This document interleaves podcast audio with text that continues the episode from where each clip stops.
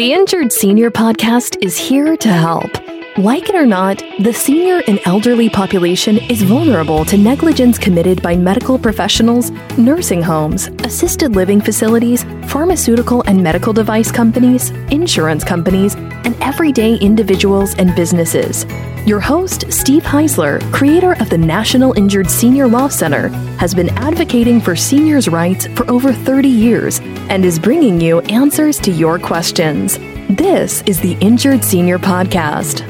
This is uh, Steve Heisler. You're listening to the Injured Senior Podcast, and I am talking to Maria Gmitro, president of the Breast Implant Safety Alliance. Now, Maria, so what types of illnesses are associated with breast implants? Um, lot of patients refer to it as breast implant illness. Um, the FDA is referring referring to this as systemic symptoms the most common systemic symptoms that they the FDA has reported is fatigue, brain fog, joint pain, anxiety, hair loss, depression, rash, autoimmune diseases, inflammation, and uh, weight fluctuation, and and there's more, um, but those are basically the top. There are also several uh, cancers that are linked to breast implants. Uh, the um, the one right now that we're watching for is BIA-ALCL, the lymphoma. Right. And w- what is that? Uh, uh, it's it's is that a form of leukemia or? Yeah, it's not a, a breast cancer. Um, it is a form of uh, lymphoma, and these symptoms usually occur at least a year out after surgery. Um, it, it, can develop, you know, ten years down the road um, from what they've seen in their research. It's not really entirely um, understood. Some of the common symptoms are redness, breast enlargement, um, lumps in the breast or armpit, um, and some asymmetry, changes in appearance, um, as well as some uh, skin rash, hardening of the breast, uh, fatigue, and uh, weight loss. So it's a cancer of the immune system. The lymphoma, the uh, uh, the ALCL, is is a cancer of the immune system. Is that correct? Correct. Okay. Um, you know, of course, I have a personal interest in this, as I discussed in the beginning of the show. Um, has there been any link of uh, you know to uh, lung cancer from uh, the implants? Possibly, there there are some other cancers. Um, BIA-ALCL is getting the most coverage right now. Um, they say that breast implants are the most studied device, but uh, I don't know exactly what they're studying because they don't seem to be studying the the patients that are have issues caused from breast implants. Right. Um, so there are several cancers. I'm not sure. I'd have to look into that and, and get back to you. But um, there's nothing at this point that stands out that I could tell you definitively. Got it. The interesting thing is that she started out because she had this done in the late 1990s, but she started out with the autoimmune, and she had abnormal blood platelets, um, and she just had always been a healthy person before, and then all of a sudden, uh, you know, soon thereafter, from the implants, she started developing all these different, um, you know, problems, health problems that she had never had before. So, and no one ever talked about breast implants, uh, you know. So, I guess that is uh, that also is probably a big issue. Is that you ended up just having to uh, go on the internet to talk about your autoimmune problem with a Facebook group, and then just by by chance got uh, directed over to the breast implant. So you hadn't even thought about it. Is that what goes on with most people who have the implants? Absolutely, and in fact, one of the scariest um, parts of all this is the women who have breast cancer and then have reconstruction with breast implants, and at some point, if they are becoming ill they think it could be related to their chemo or maybe their cancer is coming back.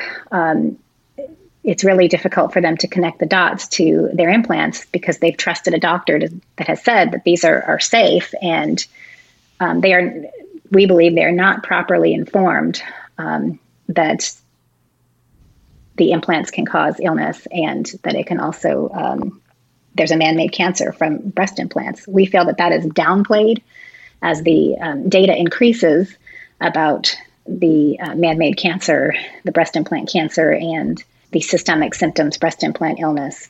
Right. We feel like Has, patients need a lot more. Yeah. Has the FDA um, shifted their position on uh, breast implants currently in the 20 in 2021? Um, well, after we spoke in 2019, um, in October of 2020, they released they updated their labeling guidance for breast implants, which includes a black box warning.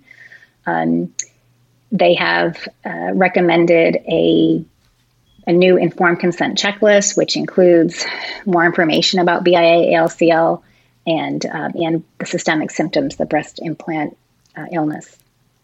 So yeah, there's been some changes from the FDA, and and uh, I don't know if we want to talk about this now, but unfortunately, we can't mandate what the FDA recommends.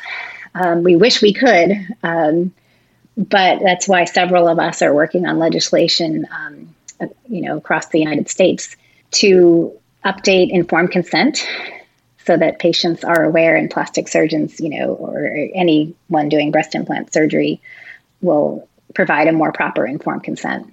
And when you say informed consent, that is actually telling uh, the patient what the risks are of getting the implants, correct? Exactly. I think that when I had sat down with my surgeon and we discussed the risks, it was okay, the, the implant might rupture. Of course, I had the gummy bear implant, so they demonstrate how it, you know, you can cut it in half and it's, you know, still not going to leak. Then you find out, okay, it leaks microscopically. Um, saline implants are actually you know housed in a silicone shell just you know we've got silicone implants and then the saline implants are filled with saline but they still have this silicone shell. Um, so they talk about you know rupture happening or capsular contracture which is you know where the breast hardens. So as a patient those are the things that you were told to watch for. Did, did my breast harden? You know did the the, the shape change?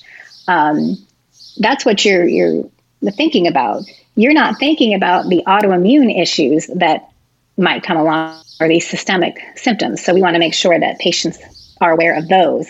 They're they seem to be downplayed by plastic surgeons. Well, they they want to move. I'm sure they're looking out for the safety of their patients, but they also want to move the product, if you know what I mean.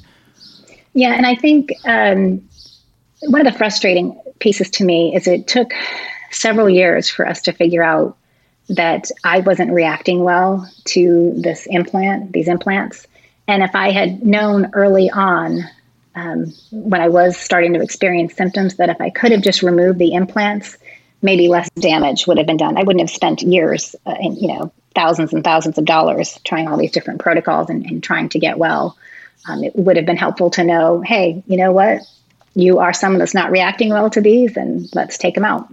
Thank you so much for spreading the awareness of breast implant illness. How can our Injured Senior Nation listeners get in touch with you if they wanted to talk to you about uh, the breast implant situation or maybe their own personal situation with implants? Yes, um, we have a website, uh, breastimplantSafetyAlliance.org. Um, you can send an email through our website or, or one directly to myself, maria.gmitro, G M I T R O, at breastimplantSafetyAlliance.org. You can also uh, reach me at the company I'm working with um, at maria.gmitro at trackmysolutions.us. Um, we also, uh, uh, sometimes we refer to ourselves as and Nonprofit. Um, and we do have a Facebook page. Um, we're also on you know, Instagram and, and LinkedIn. Um, so lots of ways to uh, follow us and get in touch. That is awesome. That's awesome. Thanks again, Maria. We are going to talk to you soon. Thank you. And uh, thank you for helping us spread this awareness. Anytime. Injured Senior Nation, thanks for listening to today's episode. I want to again thank Maria Gmitro for appearing on the show today. She was fantastic. If you love the Injured Senior podcast, we'd love for you to subscribe, rate, and give a review on iTunes uh, or any of your favorite uh, podcast platforms. If you want to share your particular story about breast implant illness or any other type of uh, medical issue, uh, feel free to email me at steve at injuredseniorhotline.com I'll be sure to respond and see if uh, it's a good fit to have you on the show. Until next time, my good friends, looking forward to next week's show. Stay well, stay safe, and I will talk to you soon. Goodbye, everybody. Thanks for listening to the Injured Senior Podcast. If you enjoyed the podcast, please rate, subscribe, review, and share on Apple, Google, or wherever you get your podcasts. Connect with us at injuredseniorpodcast.com and sign up for our newsletter. To find out more or to get help at any time, visit injuredseniorpodcast.com or call 855 622 6530. That's 855 622 6530.